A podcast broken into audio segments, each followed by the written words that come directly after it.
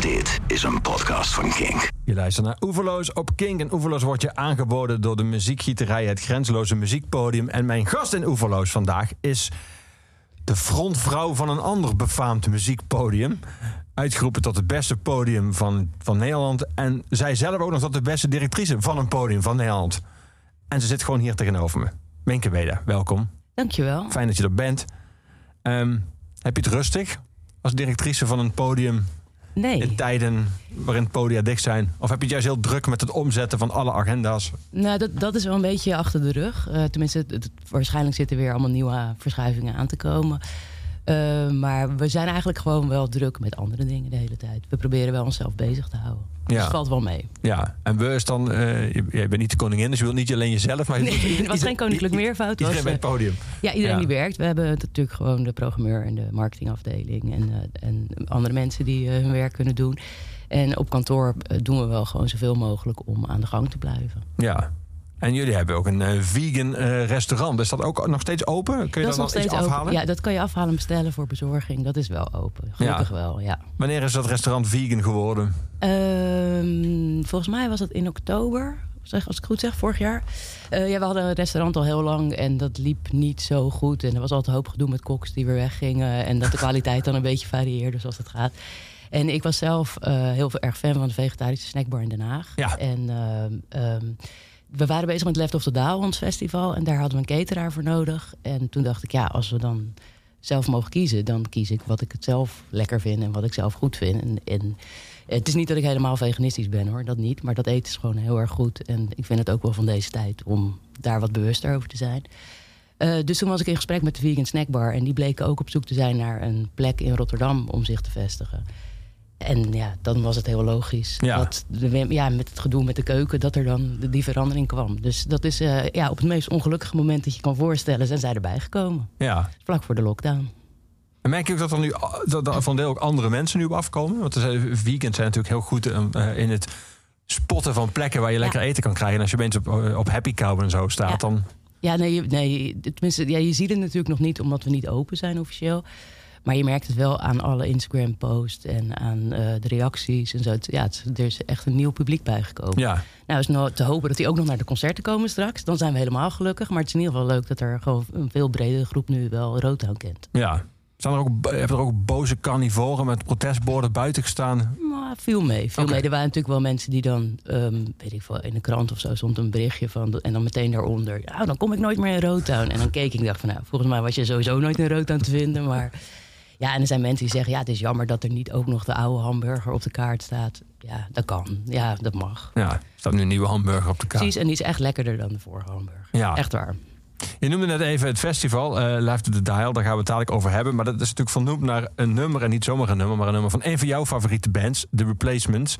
Ehm, daar gaan we dus ook naar, naar luisteren. Eh, wanneer kwamen de Replacements in jouw leven? Heb je die met terugwerkende kracht ontdekt? Omdat heel veel eh, bands zoals...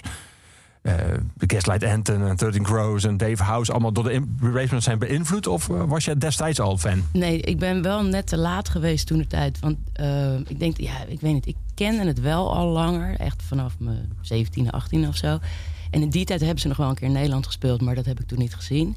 En ehm, ik ben toen altijd wel een beetje blijven luisteren. En ja, steeds meer blijven luisteren. En toen, ehm van was het? Ik denk 2017 of zo. Toen kwamen ze weer bij elkaar. En eh, toen zouden ze drie shows doen in Amerika. En toen dacht ik, ja, ik, als, dan moet ik er maar naartoe. Want ja, dat is toch zonde als je die band nooit live hebt gezien. Dus toen ben ik naar Chicago gevlogen om die show daar te zien. En het was eh, tijdens een festival waar ook nog Guided by Voices en Blondie en New Order speelden en zo. Dus het was helemaal geen straf om daar naartoe te gaan. En toen heb ik ze alsnog live kunnen zien. Dus dat was wel eh, heel erg fijn.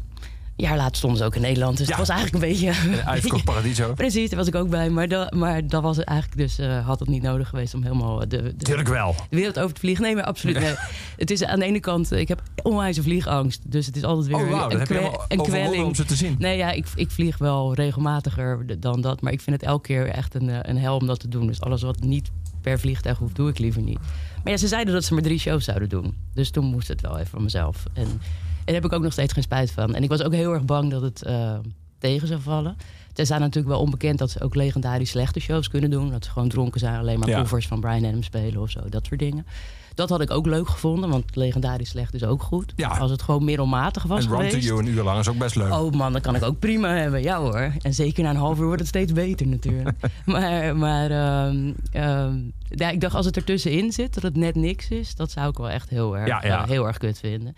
Maar dat was niet zo. Het was gewoon echt goed en eh, echt heel tof. Ja, en een jaar later, toen ze met ons natuurlijk ook meer, eh, maar weer speelroutine hadden, was dat dan ook anders, merkte je? Merkte je dan dat zo'n band alweer een, een tijdje gespeeld heeft en dat er een soort van eh, roest uit is? Of was, het, was het niet zo roestig? Nee, ik vond het helemaal niet roestig. Hm. Ze hadden goed geoefend, dat, eh, dat zeker. En ze hadden een nieuwe drummer, Josh Fries, die ook bij ehm Tool en zo wel gedrumd heeft. En eh, ja, die een van de, ja, de meest bekende sessiedrummers Ja. is eigenlijk. En die, eh, ja, en dat, ja, die hield het goed bij elkaar, zeg maar. Dus Ja, het ja. Was, eh, nee, het was, er was weinig op aan te merken. En in Paradiso was het eerder dat ik dacht van... oké, jullie eigenlijk zijn jullie er wel klaar mee. Dat nu, weet je, de, de echte, het echte vuur is wel weer weg of zo. Dat, ik vond in, ja, en natuurlijk, ik ga dus Dat- ook altijd zeggen dat het in Chicago bijzonder was. Want daar waren we helemaal niet. Inderdaad, dus dat, ja. Maar nee, dat is niet waar. Ik vond het in Paradiso ook nog steeds heel erg tof. Ja, ja. We gaan naar dat nummer luisteren. Left of the Dial van de Replacements. thank you.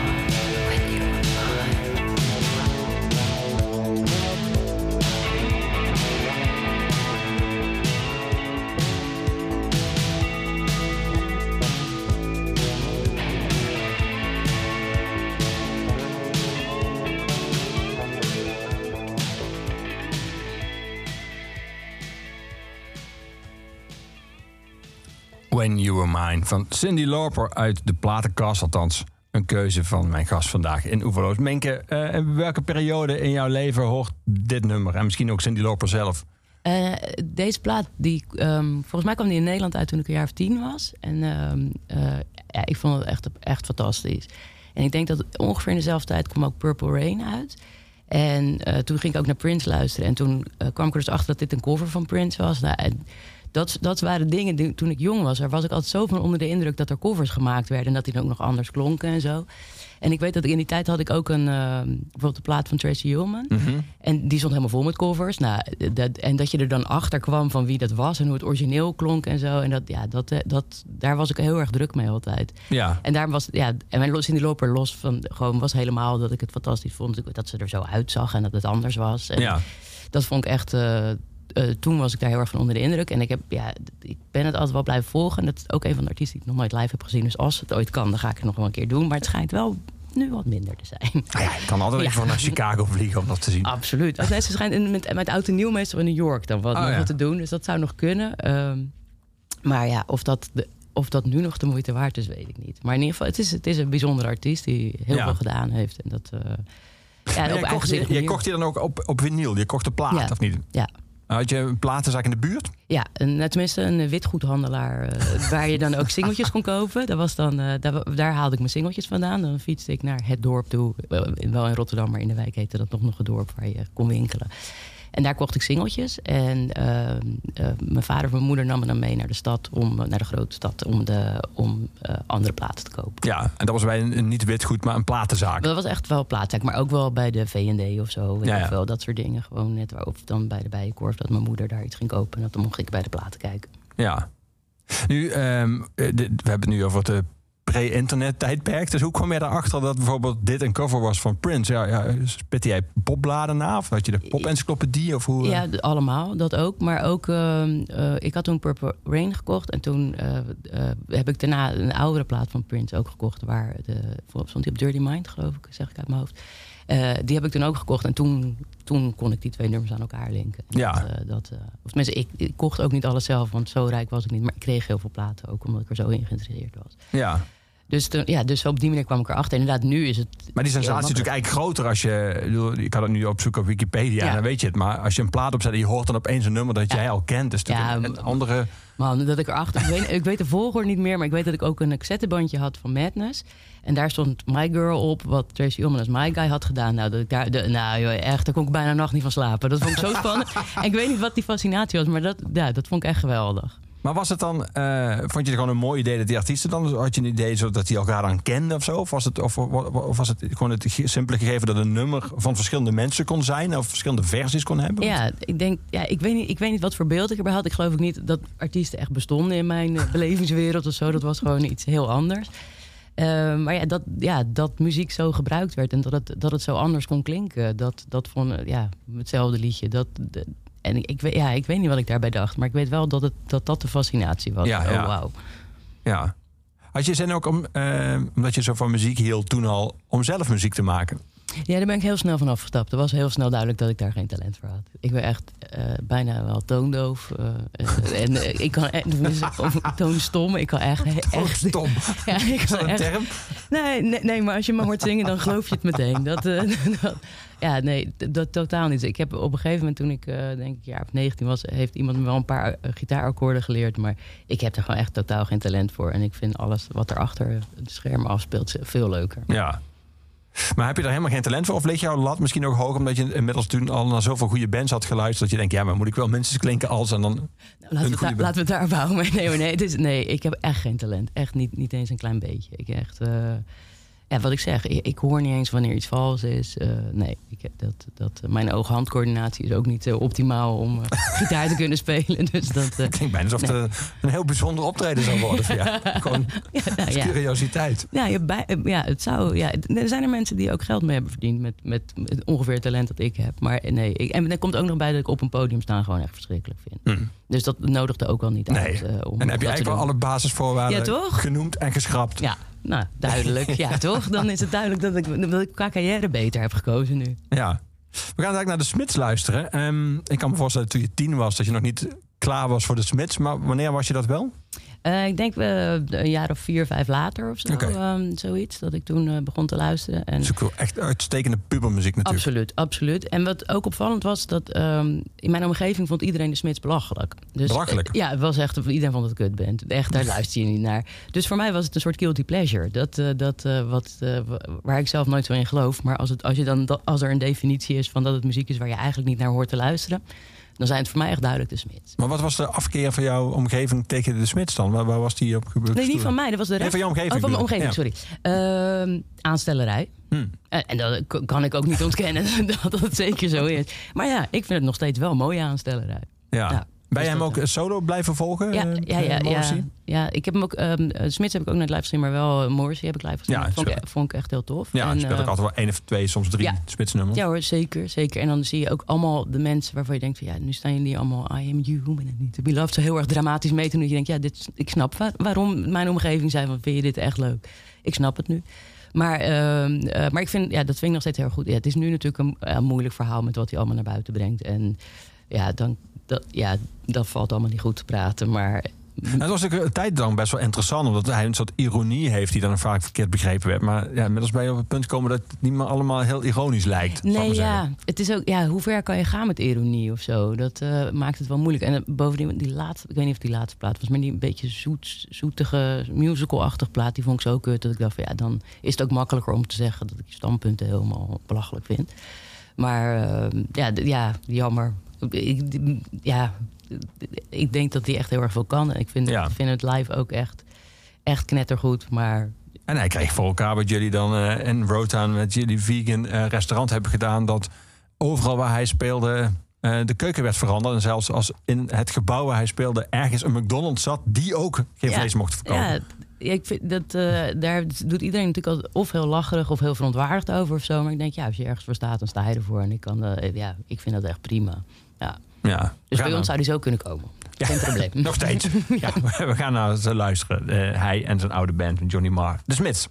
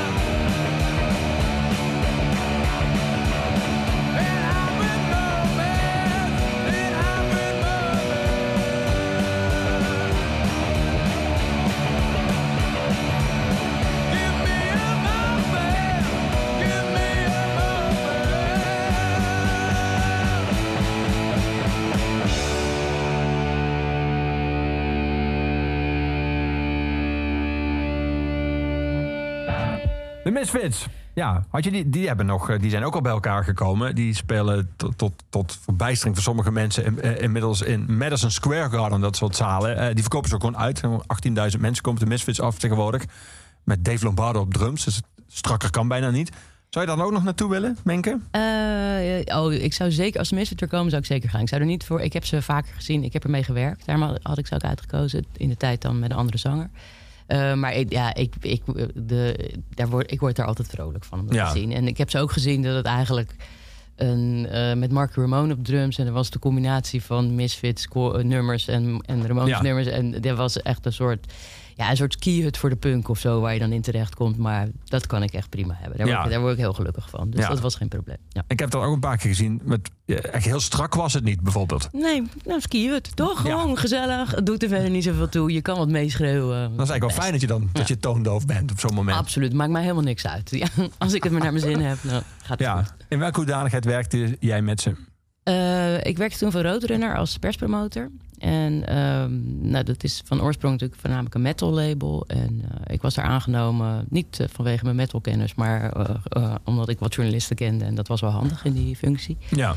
En ik werkte dus eigenlijk voornamelijk met allemaal dingen ja, waar ik zelf niet zoveel mee heb. Maar wat ik wel een hele leuke wereld vond. Die metalwereld is wel gewoon heel... iedereen is heel begaan met elkaar. Het is een heel ja, het is, ja, vriendelijke, leuke wereld. Eh, en, en heel af en toe zaten er bands tussen die ik zelf leuk vond. En Misfits was er daar een eentje van. Ja. Dat was wel een interessante periode. Dat was een periode ook eh, groter en dan werd heel groot door nu metal. Ehm, eh, er waren heel veel van die bands die ook een beetje hetzelfde klonken. Die Ross Robertson, die Ja. producer, die produceerde op een gegeven moment alles. Een soort Stock Aitken en Waterman ja, ja, van de nu metal. Ja, absoluut. Ehm, eh, en wat je heel vaak zag is dat bands, als ze dan echt heel groot werden, gingen ze weg. Gingen ze naar een, een, een nog grotere major. Ehm, in welke periode zat jij dan? Was dat zeg maar het begin Eh, van de new metal? Of ja, was het dat... begin, het begin van die periode. eigenlijk De, ehm, eerste plaat van Slipknot Ja, eh, heb ik gedaan. En, eh, en, maar ook, ja, laat ook Nickelback niet vergeten. Dus het valt natuurlijk net erbuiten. Maar in die periode zat ik bij... dus ik zat eind jaren 90, eh, begin 2000 zat ik bij... Ja, dat was wel een de- bloeiperiode toen. ja, toch? absoluut. Ja, en toen ehm, was er ook nog... Het rare was toen dat, dat Roadrunner nam CNR over, de platenmaatschappij. En dat is van oorsprong de platenmaatschappij... waar alle Nederlandse dingen zitten. Dus dat kreeg ik toen ook op mijn bordje. Dus ik Dat moest was een even- gevarieerde catalogus. ja, had je moest, dan ja in, in, binnen, in één week eh, echt moest ik dan Slipknot doen en Benny Nijman. En dat, eh, ja, dat was eigenlijk alle twee heel erg leuk om te doen. Maar eh, ja, het, was, het was wel licht, lichtelijk schizofreen op een bepaalde manier. Maar zij deden toen, ja, dat werd steeds groter. En, eh, dat, en de rest werd steeds groter. En het, het echte pure metal label werd wat kleiner daardoor. Ja. Had je toen het gevoel dat bijvoorbeeld zo'n eerste plaats van Slipknot, dat is inmiddels gewoon een klassieker. Eh, heb je dat dan ook al door als dat gebeurt, zeg maar? Eh, dat dat iets heel groot is en dat het ook lang zal meegaan? Of heb je dat overzicht nog niet op het moment dat je er middenin zit? Nou, met Slipknot had ik dat niet, omdat het ook zo'n... ehm, het was heel onwaarschijnlijk. Het was... eh, ehm, eh, eh, nee, met- die maskers en weet je wel. nou, het was een hele operatie als je met die band moest werken. Want ja, weet je wel, dan als je dan... ze deden wel zo heet het signeersessies in platenzaken. En dan ging je met de bus naartoe. En dan zat iedereen gewoon zo nog even een colaatje drinken in de bus. En dan was het vijf minuten van tevoren moest je zeggen van maskers op. En dan gingen de maskers op. En dan keek je nog een keer achterom. En dan zat je in een soort schoolreisje from hell ineens met al die maskers. En, eh, en dat, dus dat, het, was, het was zo vreemd af en toe dat, je, dat het moeilijk in te schatten was of dat zou aanslaan bij een groot publiek. Ehm, of dat niet te, te, raar was. Ja, ja. Eh, maar toen eh, pikte TMF het op, de clip, die Wait and Bleed was dat volgens mij. Ja. En, en, ehm, ja, en toen werd het steeds groter. En ook in Amerika werd het ook steeds groter. En ja, het, ja en, en dan merk je ineens dat, ja, dat die impact daarvan, dat het toch wel. Het, ja, ik kom nu nog steeds zoveel mensen tegen zeggen: ja, ik ben zo beïnvloed door die drummer. Of, eh, ja, mensen vinden het toch wel heel. Ja, maar op dat moment had ik dat zelf niet door. Nee. Ik had het eerder, weet je, toen de eerste keer toen ik How You, How you Remind Me van Nickelback hoorde, dacht ik, ja, de- deze gaan we de komende 40 jaar op de radio horen. Dat, dat, ja, wat je er ook van vindt. Rock ballad. Ja, zo'n rock ballad, die doet het gewoon Ja. goed. Ja, maar de, toch, dat is toch meteen classic rock. Dat is niks meer, ja, dat, daar hoorde je het meer aan af of zo. Ja. Hoe leidde die weg eh, van eh, die, die, dat kamertje waar je naar Cindy Loper zat te luisteren naar, eh, naar Roadrunner? Dat- Je, je hebt de HAVO gedaan. ehm, Ja. Toen eh, moest, was je, het ook. Moest, moest je gaan studeren. Je hebt de HAVO gedaan. ja, punt. Ja. Toen zou je gaan studeren, maar dat heb je niet gedaan. Nee. En toen ben je meteen gaan schrijven Ja. voor Transit. Dat was een links blad. Oeh, je hebt echt goed, heel goed je best gedaan. Hoe Dat kom je daarin terecht? Was je, was je al politiek geëngageerd? Nee, totaal niet. Oh, Ehm, maar eh, was vrij uitgesproken. Eh, heel erg uitgesproken. En ik was ook de enige die, eh, die altijd op de redactie kwam met croissantjes in een, bij de bakker gehaald. En dat ik met de auto kwam en zo. Dat was verder helemaal niemand. Nee, ik Wat deed de rest dan? die kwamen met van die, van die hompen, hompen kaas op zelfgebakken brood. En, en iedereen wilde wel met me meerijden, maar ze, dat wel. Maar, maar, ze- maar anders kwamen ze met de trein. En eh, ik, ik moet heel eerlijk zeggen, het is zo lang geleden. Ik weet niet eens meer precies hoe ik er terecht ben gekomen. Maar dat zal via via zijn geweest. Ik, heb, ik schreef daarvoor wel voor een Rotterdams lokaal blaadje ook. En eh, toen hebben ze mij gevraagd omdat ze ook een cultuurredactie hadden die niet bemand werd. En ze wilden toch af en toe ook een klein beetje wat luchtigs tussendoor. Dus toen, eh, dat mocht ik dan doen. Ja. Ja. Toen schreef je recensies of zo? Of eh, Nee, beschouwingen? juist niet. eh, ja, nee, meer gewoon, gewoon meer verhalen over jeugdcultuur en Ja. dat soort dingen. Ja. Ja. dat, dat, eh, of ik weet, ja, welke muziek je op een begrafenis kan draaien. Of weet je wel, dat soort, dat soort dingen. Wat ja. ja, weinig met politiek te maken heeft. Maar had je, had je daar het gevoel dat je daar te pakken had wat je, wat je later wilde worden, zeg maar? Of was je nog heel erg zoeken en was dit gewoon een van de dingen waar je toevallig, min of meer toevallig terecht kwam? Ja, ik, ik vond schrijven heel erg leuk. En dat vind ik nog steeds heel erg leuk. Maar ik eh, vond muziek ook heel erg leuk. Ehm, eh, maar ik werkte maar één dag in de week was ik in Utrecht. En verder was ik gewoon thuis in Rotterdam op mijn, op mijn, in mijn kantoortje aan het schrijven. En op een gegeven moment was ik dat wel zat dat, ik zo, dat je zo geïsoleerd bent als je schrijft. En ik wilde gewoon wat meer ehm, onder de mensen komen. En toen hoorde ik via via dat ze bij Roodrunner een perspromotor zochten. En toen heb ik eh, gebeld of ik kon komen praten. En dat kon en toen ben ik aangenomen. Dat was, dat was eigenlijk de manier waarop het Ja. En dan stond je dus in één keer aan de andere kant. Want Ja. eerst was je journalist en nu moest jij degene die zei die tegen journalisten Ja, zei nog vijf minuten. Journalist, journalist. Ik schreef stukjes. Ja. Journalist is echt wel heel erg. eh, net zo goed als dat ik mensen zeg: Oh, je, je bent toch ook DJ? Nou, ik draai wel eens plaatjes. Dat zijn, het is allemaal, stelt allemaal niet zo heel veel voor. En dat was toen ook niet. En ehm, eh, ja, toen, ja, nou ja, goed. Ja, het was ineens wel anders. Maar ja, nog, ja dat inderdaad. In zo'n, in zo'n eh, hotelkamer gaan zitten. Wachten tot een journalist klaar is. Of, eh, ja, dat, dat hoorde er toen ineens bij. En het was, ja, dat was op zich ook wel leuk. Ik denk niet dat ik er heel erg geschikt voor was. Maar ik, het was wel, wel leuk om een paar jaar te doen. Ja. En toen, toen Roadrunner, zoals je net zei, CNR overnam... jij ook al, al die Nederlandse artiesten erbij kreeg... moest je dan daarvoor ook de promotie Ja, doen? zeker. Dus Ik dan had je persdagen met Slipknot en daarna met eh Arie Ribbons. Ja, nou, dat was ook. Dan moest ik naar een, eh, de, de, de variant van Nederland Muziekland. En die was volgens mij eh Hoeba Hoeba Hop heette dat programma. Bij de supportersvereniging van, van Utrecht. Hoeba, hoeba, hop. Hoeba Hoeba Hop. Werd volgens mij ook gepresenteerd door Danny Christian. Ik- Misschien verzin ik het nu een klein beetje hoor. Maar ongeveer, dat was het ongeveer wel. En daar hadden wij dan artiesten staan. En dan eh, moest je daarmee naartoe om dat te begeleiden. Ja, en dan daarna weer door naar Slipknot. Ja. Of, ja, naar iets anders. Ja. Ik denk dat oppervlakkig gezien als twee werelden die eh, totaal verschillend zijn. Eh, terwijl ik me ook kan voorstellen dat je dan na een paar jaar achterkomt dat het eigenlijk ongeveer hetzelfde, op, allemaal op hetzelfde neerkomt. Het komt op hetzelfde neer. En er werd meer gedronken in die Nederlandse wereld dan in de metalwereld. Dat, dat zeker. dat, dat, ja, dat, dat ging er altijd heftiger aan toe.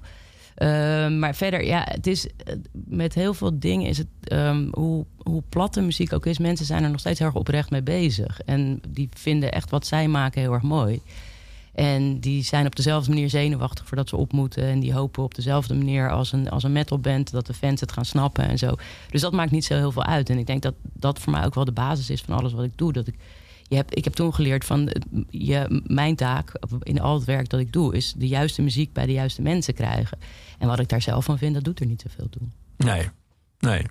Die muziekliefde van die fans, is die ook vergelijkbaar? Mer- Merkt je dan bij zo'n signeersessie van Slipknot... die jonge metalgasten met een zwarte shirt... eigenlijk dezelfde soort begeestering als bij Hoeba Hoeba Hop... eh, als er iemand voor een handtekening klaar stond? Ja, ja, er zijn natuurlijk eh, bepaalde gradaties in fans. eh, van hoe, hoe insane ze kunnen reageren op artiesten. Maar uiteindelijk is het hetzelfde. En het, je merkt gewoon, ja, voor, voor, de, voor een Arie Ribbons fan kan, kan Arie Ribbons echt iets over hun leven vertellen. En, en ook zeker bij Benny Nijman. Mensen snapten echt waar het over ging. Nou, dat was hetzelfde zoals ik. Eh, de, de Smits mij snapte. Of zoals eh, een, eh, iemand de, zegt van uh, Slipknot snapt mij. Weet je, dat is eigenlijk allemaal hetzelfde. Ja. Het, het moet, ja, het moet wat over jouw leven zeggen. Of je moet je aangesproken voelen. En ik vind altijd, ja, het maakt mij niet uit wat, waar dat bij is bij mensen. Ik- dat- daar kan je nooit op neerkijken. Dat is alleen maar tof als iemand er wat uithaalt aan Ja. muziek. Hoe bezie jij die? Want dat heb je natuurlijk vaak meegemaakt. En, en, en je kan je er zelf ook van alles bij voorstellen als, als muziekliefhebber. Hoe, hoe bezag jij die ontmoetingen tussen eh, fans en artiesten? Je hebt altijd het moment dat een fan tegen een artiest vertelt wat die artiest voor hem betekent. Wat voor een artiest altijd een beetje raar blijft. Dat je iemand die jij niet kent, jou eigenlijk wel lijkt te kennen. en allerlei betekenissen toedicht en alles wat jij doet. En je kan er ook niet heel veel op, anders op zeggen van... eh, oh, thanks a lot. Of, Het is, het, ik zou het niemand aanraden. Ik vind het zelf ook nog steeds. Ik ben blij dat ik eigenlijk naar verhouding weinig met artiesten heb gewerkt die ik zelf echt heel erg goed vind. Omdat het ontzettend moeilijk is om over te brengen ehm, wat iets betekent. Ja. En de kans is ook nog heel erg groot dat iemand gewoon een lul is en dat je, dat, dat voorgoed de muziek verpest. Dat is natuurlijk ook heel vervelend. Maar ik heb daar vaak naast gestaan. En, Ja. en het is voor, voor allebei is het moeilijk. En het is voor zo'n fan denk ik van ja, weet je, hou nou maar dat beeld gewoon in je hoofd zoals jij denkt dat die artiest is. Dat is echt fijner dan dat je dat gesprek aangaat. Maar ik, ik snap die behoefte heel erg. Dat je op een gegeven moment tegen iemand wil zeggen... weet je wat je voor mij betekend hebt en wat je gedaan Ja, hebt. eigenlijk wil je Ik het wel. terugpraten. Ja. Je hebt bijvoorbeeld iemand al Ja, jaren ja. tegen jou praten... en nu Ja. wil je één keer iets terugzeggen. Ja, ja, dat, ja, dat heel veel mensen willen dat heel erg graag. Maar het is... Ja, het- de helft van de tijd gaat het niet waarover jij denkt dat het gaat, die muziek. Of is het veel platter dan je denkt? Of, eh, of het rijmde gewoon mooi. Of I don't know, weet je. Dat, dat is altijd het risico. Ja. Dus eh, ja, ik eh, schrijf een mooie brief, zou ik zeggen. Dat lijkt me, dat zou ik elke fan aanraden. Want het is, ja, het, ik heb het ook heel vaak mis zien gaan. En dat het echt gewoon heel teleurstellend is om een, eh, om een artiest te ontmoeten. Ja. Spam Dog.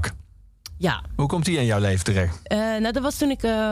ik denk dat ik, ik. Ik hoorde voor het eerst een plaats van hem toen ik een jaar of 18 was, denk ik. En eh, toen dacht ik, nou, die is natuurlijk dood. Dat, dat kan niet anders. Dat, en toen, eh, ja, de- zo gaat dat met oude soul dingen vaak, weet je. Eh, en toen bleek hij eh, helemaal niet dood te zijn. En binnen een paar maanden speelde hij zelfs in Nederland. Dus toen ben ik op vrijdagavond naar, eh, naar Utrecht gegaan, naar Tivoli, daar speelde hij. En eh, nou, dat vond ik echt fantastisch. vond ik echt erg mooi. Dus ik heb meteen mijn ouders gebeld van... jullie moeten ook... zondag gaan speelt hij nog in Paradiso, dan moet jullie ook meegaan. En ehm, Toen ging je ook nog een keer. toen ging ik nog een keer. Maar toen was ik eerst tussendoor, was ik op de zaterdag... ehm, was ik in de Melkweg voor Spiritualized. Daar ging ik toevallig ook naartoe. En toen stond Swampdok daar gewoon een paar meter verderop. En toen dacht ik, ik ga toch even wat zeggen. Want hij had mijn favoriete nummer niet gespeeld. Dus ik naar hem toe, eh, excuse me. Dan denk ja, Mr. Swamp. Eh, weet je, wat zeg je dan tegen iemand? Ehm, dus ik zei van, ja, je, je, hebt mijn favoriete nummer niet gespeeld. En toen zei hij, ja, wat is het dan? Zei nou, Predicament nummer 2. Zei hij, ja, maar dat is met blazers. Dat gaat niet. Ik heb geen blazers bij me nu. Nou, dat kon ik inkomen, dat was zonder meer waar. Dus eh, zondagavond nog een keer gegaan. Een paar jaar later komt hij nog een keer terug. Is die, speelt hij in Rotterdam in de Waterfront met blazers. Dus ik sta helemaal paraat van, nou, daar gaan we. Nu gaat hij hem spelen. Heel het concert, geen predicament number 2. Dus ik eh, ehm, zeg dat tegen de programmeur. Van, nou, lekker dan. Zegt oh, kom maar even mee naar achteren. Kan je tegen hem zeggen? Ik, nou, dat hoeft voor mij niet per se. Nee, jawel, joh, kom maar. Kennelijk was het een beetje saai achter. Dus, nou, dus ik eh, mee naar achter. En eh, daar ben ik weer... U heeft mijn favoriete nummer niet gespeeld. En toen zei hij... Functioneersgesprek. Ja, Hoe vond je zelf dat het ging, eh, dit is, precies, dit is niet zo tof. En zijn vrouw was er ook bij. En die begon al te lachen van, oh ja. En toen zei hij, oh wacht even, welk nummer bedoel je? En toen heeft hij het achter voor me gezongen. Nou, zonder blazers, maar het was nog steeds net zo mooi. Dus daarom is Dat is wel nummer- bijzonder. Ja, het was echt fantastisch. Dus daarom is dat nummer nog steeds heel bijzonder. Aan de andere kant bewijst het ook dat hij het jaren daarvoor ook zonder blazers had kunnen doen. Maar, precies. Nou, je, ja, je maakt er wel een beetje een negatief verhaal van. En het was eigenlijk nog erg, want ik moest hem ook nog helpen met de tekst. Want hij wist niet helemaal precies hoe die ging zelfs.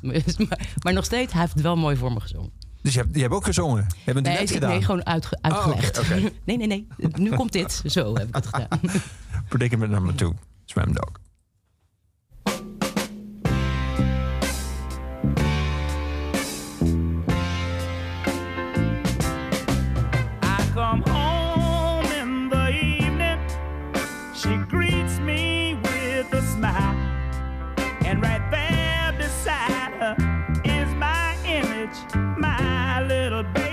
My favorite food is on the table. She's gone through extra pain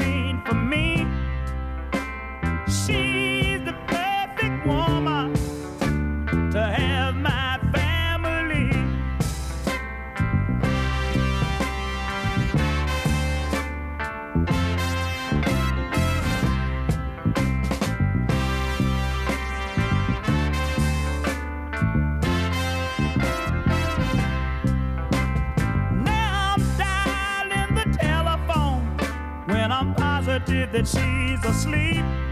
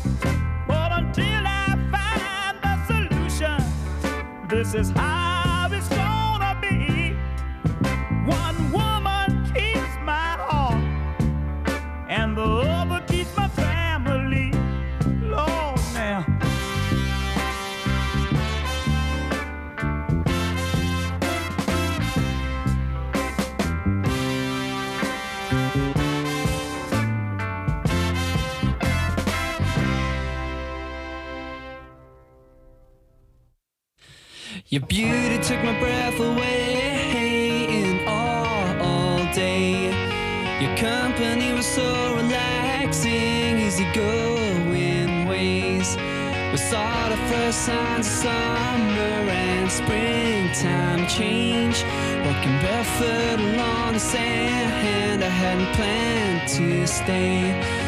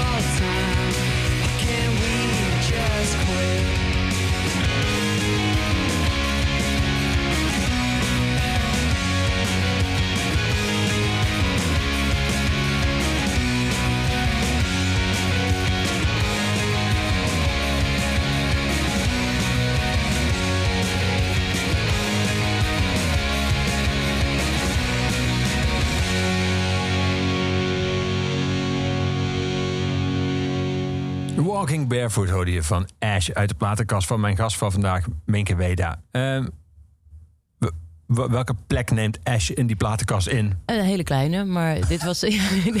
ik vind dit een heel mooi liedje. En dit, eh, dit was, ehm, eh, werd ook op uh, uitgebracht op sublabel um, Edel, denk ik. En dit was een van die liedjes dat je denkt: van ja, waarom is dit dan geen hit? Ik vind het echt een prachtig liedje. En, en nee, dat vond de rest van de wereld een stuk minder.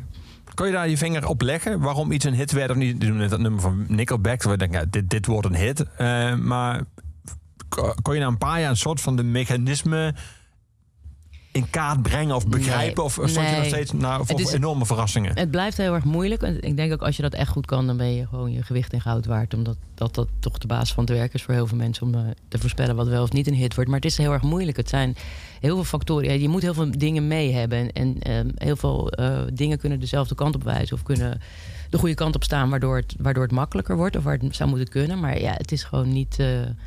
Eh, eh, de, de blijven onwaarschijnlijke dingen ineens een hit worden en onwaarschijnlijk mooie nummers geen hit worden. Ja. Dat, dat blijft gewoon zo. Ja.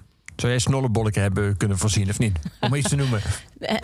Eh, jeetje, Mina. Eh, Nou, daar ben ik meer verrast over hoe sympathiek die gast bleek te zijn. En, en, eh, en onderlegd qua muziek en qua andere dingen. Eh, maar naar links en rechts had ik wel. Ik denk, denk wel dat ik snapte dat mensen dat wel. Eh, ik, ik, door mijn, eh, door mijn eh, CNR-ervaringen weet ik, weet ik wel dat mensen dat ook heel prettig vinden. Als ze gewoon uitgelegd worden wat ze moeten doen. We gaan nu naar links, we gaan naar rechts. Ja. Dat werkt wel, ja. Ja. ja. Was jij er wel verbaasd over, de, over de snollebolletjes?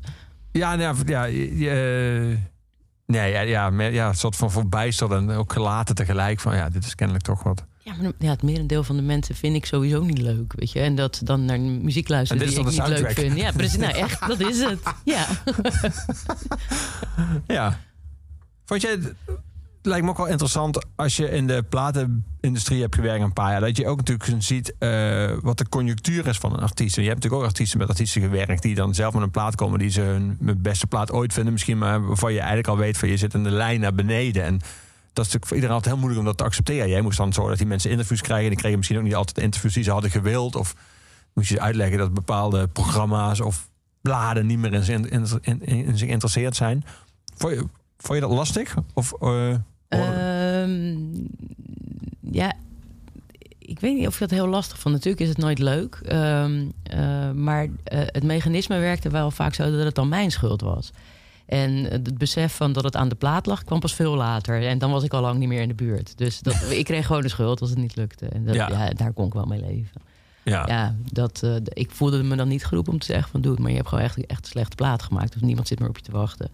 Dat vond ik als perspromotor sowieso niet mijn taak. Weet je, dat, was, eh, dat, dat mocht de, de A&R manager doen of iemand anders. Maar eh, ja, nee, nee, het is natuurlijk denk ik bij artiesten dat besef komt vaak heel laat. Ja. En eh, misschien is het ook wel gewoon een menselijk mechanisme dat je eerst gewoon andere mensen de schuld gaat geven voordat je denkt van misschien ligt het aan mezelf. Ja. Dus dat, dat is denk ik anders. Maar is het ook een menselijk mechanisme, denk je? Want dat heb je natuurlijk jarenlang kunnen zien. Dat je in principe eigenlijk altijd van iets wat je gemaakt hebt... in eerste instantie daar zelf heel vol van bent. En dat je pas na een paar jaar kan zien of dat, eigenlijk of dat terecht was. Heel veel artiesten zijn met terugwerkende kracht over een bepaalde plaat... dan ook heel kritisch.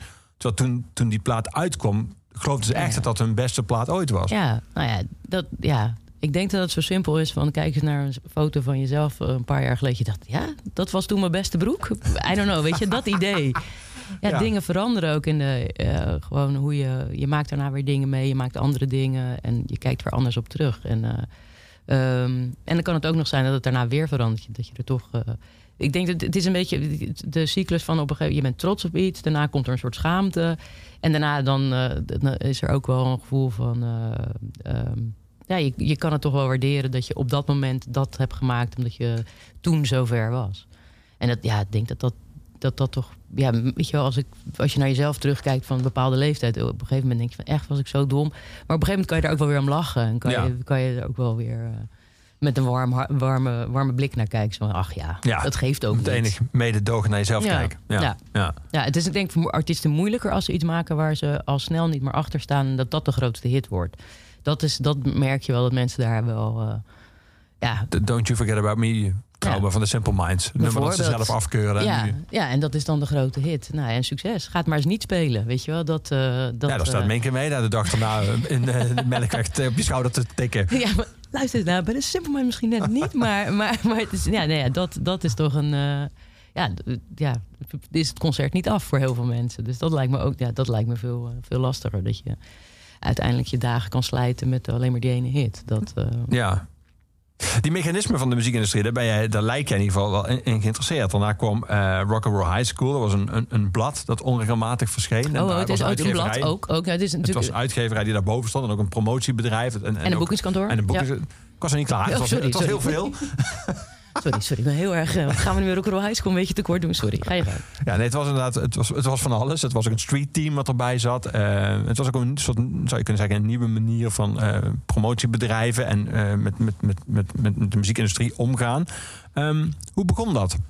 Ehm, nou, in de omgekeerde volgorde. Want jij begon met het blad, daar, dus daarom was ik... eh, het begon heel erg... ehm, eh, ik werkte bij platenmaatschappij en eh, daar hadden we veroderende streetteams opgezet. Mensen die flyerden en dat soort dingen deden. Ehm, en toen kregen we van andere platenmaatschappijen de vraag van... joh, hoe doen jullie dat? Want eh, dat zouden wij ook, dat vinden wij ook een goede manier van promotie doen. Dan kun je je voorstellen dat als mensen eh, van metal houden... dat ze wel op roadrunner zoeken, maar als ze van popmuziek houden... dat ze niet per, per, per se op eh, Universal of zo Nee, gaan zoeken. nee. Dus dat was voor ons makkelijker. En toen dacht ik op een gegeven moment, ja, als ik gewoon een algemeen streetteam begin, niet specifiek voor metal, en dat verhuur aan die verschillende platenmaatschappijen, zou dat best wel eens kunnen werken. En toen had ik voor het Roadtown, eh, de eh, Roadrunner Street Team had ik ehm, ehm, de, de website vast laten leggen, www.streetteam.nl. Ehm, maar de company creditcard was even niet beschikbaar, dus ik heb het op mijn eigen ding gedaan. En dat lijkt nu een soort van, oh, dat was echt heel slim. Maar dat was gewoon uit pure Ja, dat kon even niet anders. Maar daardoor was het wel mijn, eh, eh, mijn website. Dus eh, op een gegeven moment ben ik weggegaan en kon ik dat gewoon meenemen. Dat, die www.streeting.nl. Ja, ik zou niet willen zeggen slim, maar dat was helemaal Nee, niet het was echt meer, echt meer geluk dan wijsheid. Ja. Absoluut, absoluut. En, ehm, eh, en toen, toen heb ik dus aan de mensen die bij het Roadrunner Street, Street Team zaten... heb ik gezegd van nou, dit gaan we doen. Als je nog een neefje of een zusje hebt die ook wil... en die van andere muziek houdt, dan kan dat. En eh, zo kregen we al snel 1500 man of zo... die door heel Nederland flyers uitdeelden. En eh, dat hebben we een tijd gedaan. En, toen Grappig als je dat nu vertelt. Dus dat lijkt dan echt iets aan, niet alleen vanwege corona, maar ook Ja. omdat het bedoel, flyers uitdelen is bijna een soort van. Ja, nee, we zijn ook lelijk ingehaald door het internet natuurlijk op een gegeven moment. Dat was, het was natuurlijk veel makkelijker om even op Facebook wat te zetten... dan een flyer uit te delen in de regen na een concert. Dus dat is op een gegeven moment ook wel echt wel een, meteen een zachte dood gestorven. Maar echt, door de digitalisering Ja, ja, dat had er echt wel mee te maken. Ja, dat, eh, het is gewoon ja, veel goedkoper om het op die manier te doen. Dus dat, dat hield op. En in de tussentijd was ik wel al ook begonnen met eh, boekingen. Want ik, er waren veel eh, bands die een boekingskantoor zochten. Dus zijn we daar ook bij gaan doen. En ehm, we deden ook nog promotie. En ik maakte popquizzen. Dat viel ook daaronder. Nou, allemaal dat soort dingen. Dat liep allemaal wel. En toen op een gegeven moment toen, ehm, wilde ik... omdat ik schrijven nog steeds heel erg leuk vond... wilde ik ook een magazine maken... En ik weet nergens wat vanaf, behalve van de muziekindustrie. En we hebben veel stagiaires altijd gehad die echt geen idee hadden wat nou precies een plugger doet of hoe, het, nou, hoe dat soort dingen werken. Eh, dus toen ben ik een magazine gaan maken. Eigenlijk Ja. zo simpel is het. En, toen, Ja. en toen, dat was gewoon zo van, oh, dat doen we eventjes. En ik zag een GQ liggen, dat mannenblad. En toen Mhm. dacht ik, oh ja, die dikte ongeveer lijkt me wel mooi. En, eh, nou, en toen zijn we gewoon gaan schrijven. Het hebben hele goede vormgevers ge- gevonden die het maakten wat het nu is. Waardoor mensen het heel serieus namen. Ja. Maar zo was het je allemaal nooit bedoeld. Je noemt GQ, dat is een, niet alleen een heel mooi blad, maar ook wel een, een, dik blad inderdaad. Maar ook eh, glossy, maar ook eh, best wel brutaal qua eh, toon. En dat hadden jullie natuurlijk ook wel. Eh, het was niet alleen maar uitleggen wat een plugger doet. Het was ook wel be- best wel edgy. Ja, ja dat, was, kwam niet speciaal door de GQ. Want ik moet heel zeggen dat ik het amper gelezen heb. Maar eh, eh, dat ging puur om het uiterlijk. Ja, dat, dat had, die eerste had, was echt wel... We waren wel vrij vervelend af en toe. Maar dat kwam omdat ik me er totaal niet bewust van was wat het ging worden. Ehm, ik dacht van ja, weet je, ik schrijf een paar dingetjes. Er wordt een soort gestenceld blaadje. En een paar mensen die kijken dat eens in. Maar het zag er zo indrukwekkend uit dat mensen echt dachten van nou, weet je, die top 80 van belangrijke mensen die erin staat, die is serieus. Want er was een, een toplijst van eh, zeg Ja, maar, de quote machtige vij- 80. Een quote 500, zou ik maar zeggen. Maar dan niet van rijke mensen, maar van machtige mensen in de muziekindustrie. Ja. En daar stond ik zelf ook in. Maar ja, dat doet en allemaal vrienden van me zonder. eh, Weet je, het was gewoon. En, of mensen waar ik wat grappigs over kon Welke plek had je jezelf gezet? Nou, laag, laag. Dat sowieso. Bescheiden. Ja, heel, het was ook ben ik heel bescheiden. maar, maar ja, echt, het was niet zo bedoeld. Het was niet zo. ehm, ja, het- ja, weet ik veel. Het was, ik denk van nou, een paar van, van onze stagiaires gaan dat eens inkijken. En dat, dat is het wel. Ja. Maar ja, Hoe komt dat? Komt dat omdat dat je merkte dat die industrie zichzelf eh, iets serieuzer neemt dan je misschien toch nog met al jouw kennis inmiddels had gedacht? Of komt het omdat het blad er zo professioneel uitzag dat mensen dan ook meteen denken, nou, dat, dat- dat- ja, dit is dus soort officiële, de officiële gids. Een combinatie. Hm. Ik denk echt dat het een combinatie is. Ik heb echt onderschat hoe, hoe belangrijk mensen zichzelf vinden en hoe weinig mensen om zichzelf kunnen lachen. En, eh, en ja, en, en, maar ik heb denk ook aan heel veel mensen niet goed uitgelegd wat het ging worden. En niemand had door dat ze, als ze meewerkten, tenminste mensen die meewerkten waren zelden boos hoor. Dat gebeurde heel af en toe. Maar eh, mensen waren vooral boos dat ze er niet in stonden. Daar heb ik heel veel boze mailtjes over gehad. Eh, maar ja, weet je, het, ja, het, ja, het was een, door, echt puur door het uiterlijk en echt door de vormgevers een belangrijke ding geworden dan, dat het, dan hoe het bedoeld was. Ja, ja. Ja. Ehm, we gaan een nummer luisteren dat heet See You at the Movies. Eh, eh, we hebben natuurlijk een tijd van eh, groot gemis. Van huidhonger tot het missen van live concerten en festivals. Mis jij de film ook? Nee, totaal niet. Ik, ga, ik ben sinds de euro is ingevoerd niet meer naar de bioscoop geweest. Dus ik ga echt nooit naar de film. Zeg je de bewijs van spreken of echt letterlijk? Nee, letterlijk. Je hebt ik je ben, laatste bioscoopkaartje in guldens betaald. ja, ja, ja. Ik, tenminste, ik ben nog wel naar een documentaire Jezus. geweest. En Maar hoe, vond je, hoe vond je Raiders of the Lost Ark? Vond je hem gaaf of niet? Ik denk dat het Vlodder was of zo. Vlodder in Amerika. Toen dacht ik, nou, nu heb ik films al gezien. Dat was hem. Nee, ja, ik, ga, ik, ik kijk heel weinig films. Ja, nee, ik, dat eh, wel. dat, dat, dat- dat is niet mijn...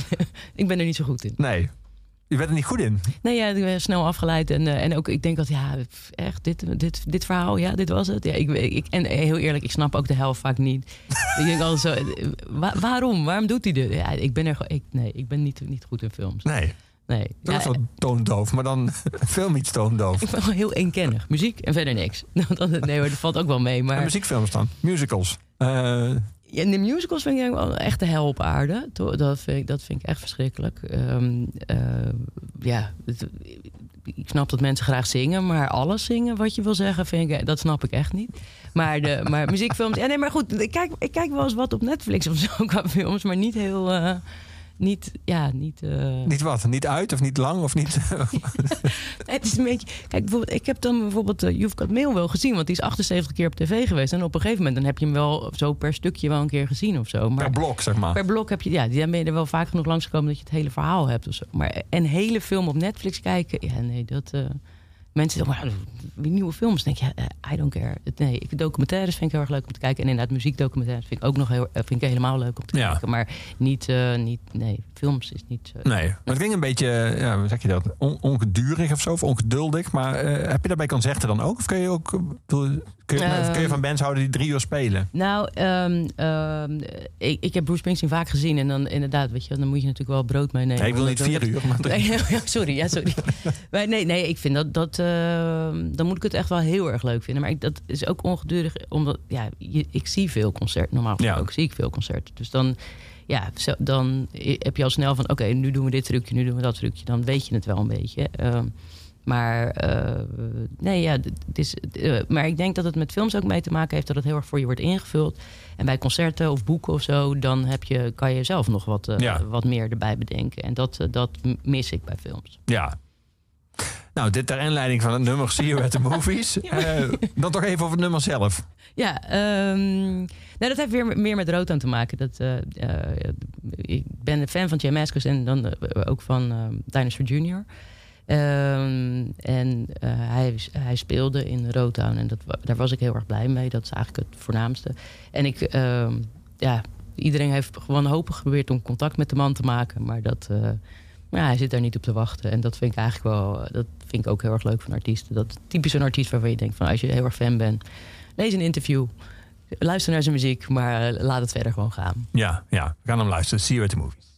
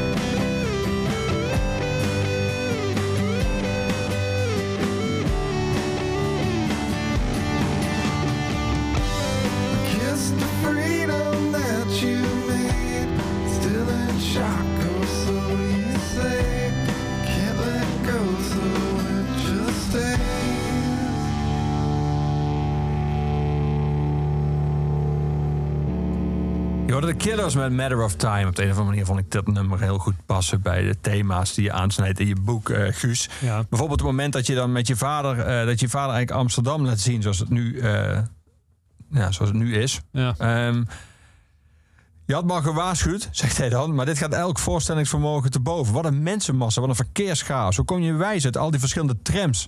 Ik zie bestemmingen die ik helemaal niet ken. Amsterdam moet minstens tweemaal zo groot zijn geworden de afgelopen 50 jaar. Eh, dan zeg je tegen je vader, kom, we moeten hier even oversteken. Bijna bezorgd, omdat natuurlijk van alle kanten alles op hem afkomt eh, qua verkeer.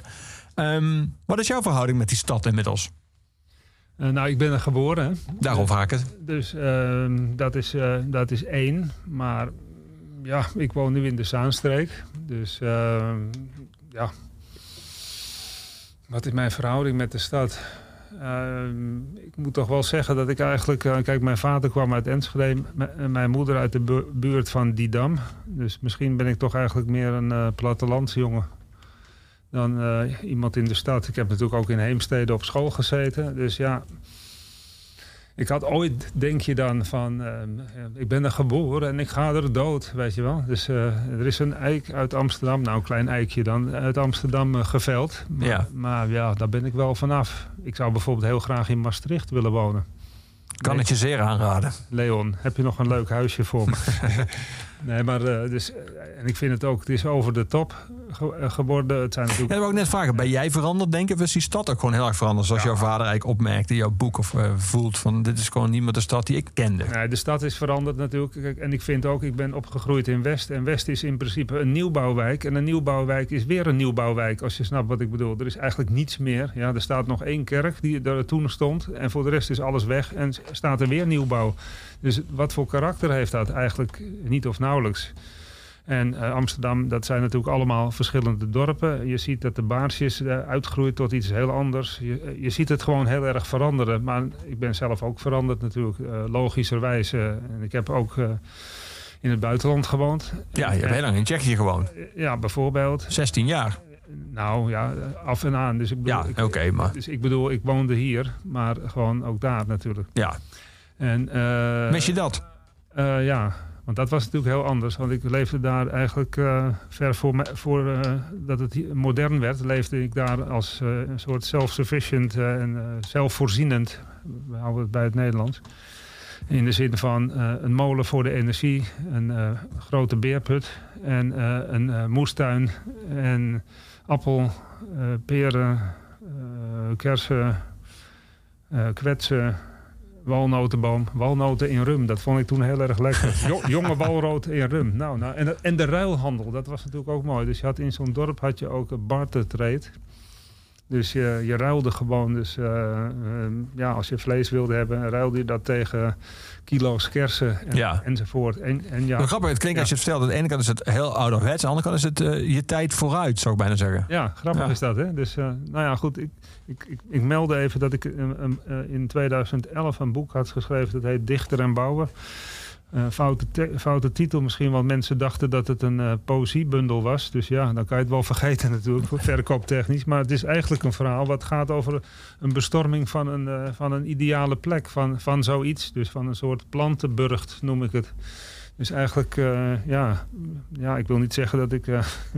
een voorspellende gaves heb. Maar auteurs die denken na en die gebruiken hun verbeelding om, om eigenlijk eh, aan te geven van wat zou er kunnen gebeuren Ja. in bepaalde gevallen. Ja. Dus ik vond het wel grappig. Als ik dat nu lees, is het eigenlijk de map. Dat is dus eh, die, eh, die, die gewoon eigenlijk de mensen die het goed bedoelen en die rustig verder leven en die het voor zichzelf op een bepaalde manier heel simpel hebben gemaakt aanvallen eigenlijk. Omdat het geld ontwaart en ja, gek eigenlijk dat je zoiets... ik realiseerde me dat pas vanochtend eigenlijk. Ja. Ja. We gaan muziek draaien, Guus. We gaan twee artiesten draaien die, eh, die gaan we achter elkaar draaien. Die jij ook achter, die ook achter elkaar ooit in Paradiso speelden. Ja, Eh, om te beginnen met eh, de Chameleons. Don't Fall heet het nummer. Dat is het openingsnummer van het album Script of the Bridge. ja. Ehm, Betekent dat eigenlijk script of the bridge? Maar ja, ja, ja. Gaan we over nadenken. gaan we over nadenken terwijl we er naar luisteren. Ja. Ehm, het grappige is dat we draaiden net Frans Ferdinand. eh, en heel veel bands zijn duidelijk ook bijvoorbeeld door dit, door dit geluid beïnvloed. la- veel, veel later. Ja, gek is dat, hè? Ja. Hoe was dat optreden toen? Was dat goed? Ja, het was heel goed. Ja? Ik eh, vond het live echt... eh, weet je, het, het leuke van Paradiso in die tijden was eigenlijk ook dat eh, de, er werd een sfeer geschapen in de zin van lang wachten totdat dat de artiesten eindelijk opkwamen. Er waren nog geen strikte curfews dat ze om 11 uur klaar moesten zijn. Nee, nee, dat soort dingen. Dat, dat Soms kwamen ze pas om 11 uur, denk ik. Ja, ja, precies, ja. Dus eventueel een voorprogramma, maar mm, ja, soms ook niet. Ik heb zelf ook wel daar in voorprogramma's gestaan. Nou, dat was echt om, om weer rot te lachen. Hoe bedoel je? Nou, in de zin van dat eh, ik had een hele grote installatie eh, die eh, een bepaalde drumgeluiden maakte, waarbij wij zelf dan ook muziek maakten. En ja, die deed het dan niet. En dan stond je daar, stond je daar redelijk voor aap. En, en bijvoorbeeld Leslie Woods. Ook al wel gaaf om voor lul te staan in een vol paradiso. Dat is ook wel Ja, bijzonder. ja, nou, dat is zeker waar. En dan had je bijvoorbeeld, je hebt ehm, ehm, eh, Leslie Woods was de zangeres van de au pairs en die eh, kwam naar Amsterdam en daar eh, ging ik dan een opname maken in die studio op de Zeeburgerdijk en uh, toen kwam ze wel opdragen en dan weer niet en ze is nu advocaat in, in Londen. Maar eigenlijk zou ik graag dat geld nog eens terug willen hebben van die opnames. Maar goed, en, en die, nou, dan sta je daar dan in Paradiso. En dan eh, zat nogal wat op. En ja, gebruikte dan eh, lustig erop los eh, wat van Amsterdams geneugten. En eh, ja, daar sta je dan. En dan wordt het een beetje vals. En dat is eigenlijk wel heel jammer. Want het was natuurlijk... bijvoorbeeld bij de beurs kleine uitgevers werd er ook door de au pairs gespeeld. En dat was een zinderend, echt, dat was echt zinderend optreden. Onvoorstelbaar. Ook op Pinkpop en, Ja. enzovoort enzovoort. En ja, dan... ja, zoals je ook wel bands hebt die eh, na twintig jaar weer eh, samenkomen en dan de oude hits spelen. Je hebt Madness heeft in Amsterdam, eh, eh, een aantal leden hebben gewoond in Amsterdam. En ja, weet je, soms moet je het ook maar laten, denk ik. Hè? Of iets anders gaan doen en, Ja. en niet weer die oude nummers herkauwen. Maar die Chameleons, want daar hadden we het eigenlijk over, die, eh, oh ja, sorry. die waren heel goed die avond in Paradiso. Ja, ja absoluut. Eh, ook Ja. ook eh, echt, eh, ja, en, en heel veel van die... Je ging toen natuurlijk toch wel eh, een paar keer per week eh, naar Paradiso. Het voordeel is natuurlijk wel als je de portier kent... en die in jouw bandje... Ja. dan was het niet al te moeilijk om op de gastenlijst eh, te komen... van ook hele bijzondere concerten. Ik heb echt heel veel concerten daar gezien. En ook in de meervaart natuurlijk. Paard Trooien gingen ook natuurlijk wel heen. En ja. Naar Utrecht, en gaan zo maar door.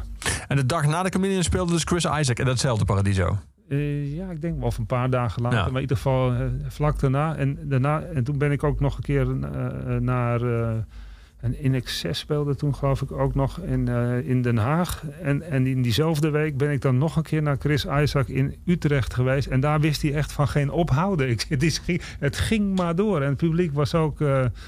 ja, dus oh ja, dat was het. Hij zei, ik speel door totdat de eerste nachttrein komt. Dus eh, ja, ja, geweldig. Tof, we gaan hem dadelijk draaien. Maar eerst eh, de Chameleons met Don't Fall. In his autumn for the winter comes man's last mad surge of youth. What on earth are you talking about?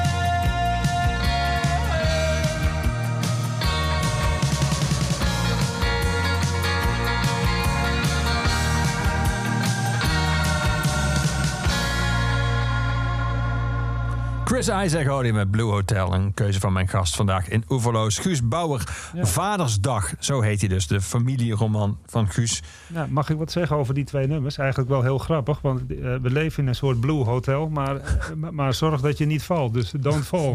ja. ja.